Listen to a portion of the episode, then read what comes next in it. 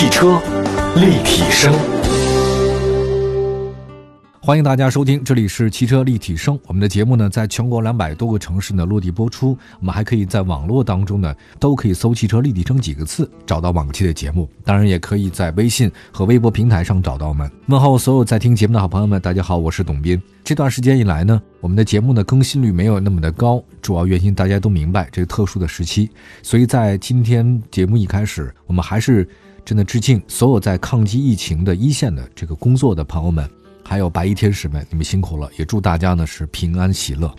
这次的突然发生的事情之后，我相信所有的朋友们的生活都或多或少会被改变。我们不可能独立生活在这个社会，在人群之外，啊，就像蝴蝶的翅膀一样，总是会给我们生活产生很多影响。在这儿，我也知道很多朋友们在听我们的节目，我在想，先做好自己。把自己的本职的工作做好，在力所能及的范围之内的话呢，做一些事情有利于他人、有利于社会的，我相信未来一定会越来越好的。同时，我也觉得，平常我们在做一些汽车节目的时候，可能也会常说销量多少、汽车的使用常识和知识等等这方面的资讯还是非常之多。各汽车行业的话也都这么做，但是在面对疫情的时候，就会发现，呃，你取得再大辉煌的这种数字，都不及一条振奋人心的消息。那一条条鲜活的生命，那是最重要的。所以人是无价的，呃，也非常高兴，我们看到了特别多的汽车企业呢，在这次疫情当中啊，做了自己非常多的工作啊，比如说上汽通用五菱开始生产口罩，类似这样的企业也非常的多。在这里也感谢所有的汽车行业朋友们对抗击在疫情一线的这个工作人们的支持。我的很多同事呢，也在抗击疫情的一线，包括在湖北、在武汉呢，有很多同事在这里，我也祝他们能够平安，能够健康。嗯，我在想今天节目做什么可能会比较合适呢？如果从汽车的角度来讲，我想说一下，就是如何让汽车变得更加卫生，或者说是让自己的工作的环境会更加好。我觉得有些朋友已经开始在复工或者在返回工作的途中了。相对于这个乘坐公共交通，呃，很多时候选择私家车的通勤，它也许会降低一个被病毒感染的风险。但是有一件事情我们必须得面对，就是私家车内它也不是一个完美的密闭的环境，它也是有空气进入的。如果带入病毒的可能性会怎样呢？那我们的爱车究竟要不要进行这样的消毒和确认的工作呢？我们在今天的立体声当中呢，跟大家好好聊聊这些话题。现在目前我们得到的消息，就是在录节目的此时此刻，我仍然不能完全确认这次的病毒。在体外存活的时间的确切数据，因为没有人告诉我。我觉得我得到消息已经比较多了，但是还没有。我们暂时参考2003年当年的 SARS 的病毒啊，SARS 病毒经过科学实验呢，它在不同的这个材质物体的表面，能够存活的时间并不相同，多呢大概是两天，啊，四十八小时，少呢几个小时。它会在哪个地方生存呢？比如说像在玻璃啊，玻璃表面，汽车就有很多玻璃，金属的表面。还有塑料件的表面存活的时间可能会比较长，大概是两天的时间。那如果判断一下的话，在车内是什么？像车窗的按键，这个算；空调的按键、方向盘、方向盘控制按钮，还有天窗，呃，类似于像这个门板的上方触控的面板，因为现在很多车型它都是触控式的，还有内外侧的这个车门把手，呃，转向拨杆，还有包括中控台等等。我觉得这些地方它存活的时间还是比较长的。另外呢，像车里，如果你不是真皮座椅，是织物座椅的话，它这个存活时间相对于光滑材质表面要短一点，大概六个小时。当然这是 SARS 啊，以这个为例。那么中控扶手、座椅表面和门板扶手上都可能是织物的，朋友们大家可以多了解了解。以上病毒的存活时间呢，仅供大家参考啊。我想这只是让大家对重点消毒区域呢是有所了解一下，但你也不能因为这些数据掉以轻心，忽视任何的可能性。此外呢，现在全国各地呢都处于这个啊冬季呢就是低温。这这两天我所在的城市是北京啊，北京今年雪非常的多啊，前两天刚下了一场，我觉得应该是春天的第一场雪吧。我们以前总想着瑞雪兆丰年，这个是很美好的祝愿，但是今年看到下雪的时候，总觉得哇，这个低温其实对病毒的存活是有些好处的。就等天气转暖以后。这个病毒据说它的这种存活的可能性就低了。那么在目前的气温状态之下，做好车内消毒很有必要。我们稍后呢为大家介绍一下该用哪些清洁用品和清洁用品的一些注意事项。汽车立体声，根据我们所掌握的资料，还有一些公开的专家们提供这个消息呢，目前常用的消毒试剂呢，大概有这么几个，有像过氧乙酸啊、八四消毒液，还有浓度为百分之七十五的医用酒精。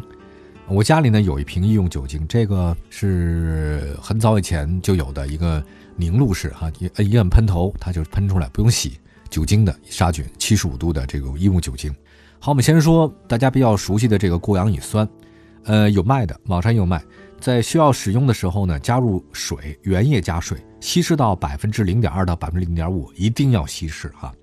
那在配置的时候呢，最好佩戴这种橡胶手套，不能用手去触摸，因为这个过氧乙酸呢，它容易挥发。那最好呢是配用啊。另外呢，就是在对车内你要进行喷的时候，要注意通风半个小时以上。还有一个大家注意，就是这个过氧乙酸它对金属表面是有腐蚀性的。那杀一下的话呢，这个金属表面会变白，啊，这个我家里有很惨痛的例子，然后所以一定要避开车内的金属表面和车身，叫过氧乙酸，不能直接用手，呃，容易挥发。但你不能说配好了之后我再放两天用，那就没用了啊，避开金属件。另外一个大家就知道了，就八四消毒液，这个超市中卖的也非常之多。八四，呃，当然我一直不了解为什么叫八四消毒液啊，这个谁知道的告诉我一下，没有查。八四消毒液的主要成分呢是叫做次氯酸钠，氯大家都知道它有杀菌的作用。小的时候我们家的这个自来水一打开水龙头，尤其是经过一晚上那个存放，第二天早上起来一开水龙头，那个氯气味很重啊。现在好多了，含氯量呢大概是百分之五，这是八速消毒液。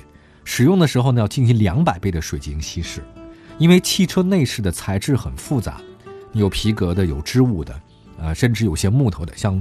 雷克萨斯那个竹制方向盘嘛，还有一些汽车的驾驶位置和副驾位置上有些那个原木的那个纹饰哈，这个不知道是不是真木头假木头，反正是木纹的。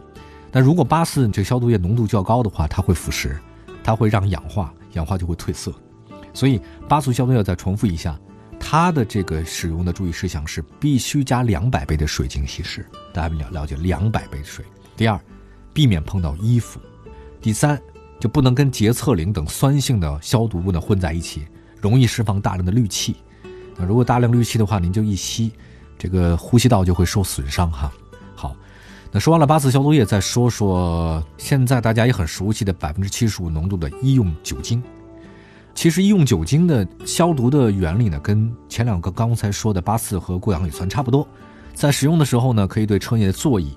中控台、门把手各种按键的进行擦拭，酒精相对来讲它的腐蚀性很小，但是有个问题，针对真皮材质的，尤其是真皮座椅和您的方向盘是真皮的，要小心，因为酒精它是什么？它是乙醇嘛，它是有机的溶剂。那如果你的真皮，尤其是皮革制品沾上酒精之后，它会溶解皮革内的这种油脂，它吸油性很强。你要是长期用的话呢，会让这个皮革就干、会涩、会裂，失去光泽。大家明白了吧？所以要少喝酒。我建议还是少喝酒。你喝酒了就多了之后，喝酒喝多的人，这脸上的情绪都不太好哈。这个皱纹也比较多，我想跟这有关系。那么建议大家呢，通过各种喷洒的方式呢，进行百分之七十五的这个酒精杀毒。皮肤可以用啊，但是它很快就干了，对吧？可以洗一洗就 OK。那么百分之七十五的这个酒精浓度呢，提醒大家，这个酒精杀毒的时候注意不要抽烟，因为前一段时间有个消息说是因为吸烟。自己在身上喷了很多百分之七十五的酒精，结果烟头一掉上去之后浑身自燃，这个有点吓人呢。这我不知道是真新闻还是假新闻。我觉得你要想把整个的都点燃，我觉得你得喷多少酒精啊？这个很难的哈。但是呢要注意，千万要注意哈，就还是要不要防燃。另外消毒以后呢，开窗通风，酒精要开窗通风的。呃，还有一个打火机，就很多朋友有抽烟的习惯。那么如果车内你摆了打火机之类的，你又喷了很多酒精，假设温度有变化，它可能会引发火灾。所以，酒精消毒完以后，打开车窗通风约十五分钟，酒精味儿没了以后，再把车窗关闭就好了。在这里呢，我们还是祝福所有的朋友们，所有的车友朋友们，攻克时间，战胜疫情。呃，再次的向所有奋战在疫情一线的工作人员们致敬，致敬白衣天使。同时，大家好好的保护自己，健健康康的，平安就是福。今天的汽车立体声就是这些，祝福大家。我是董斌，下次节目再见。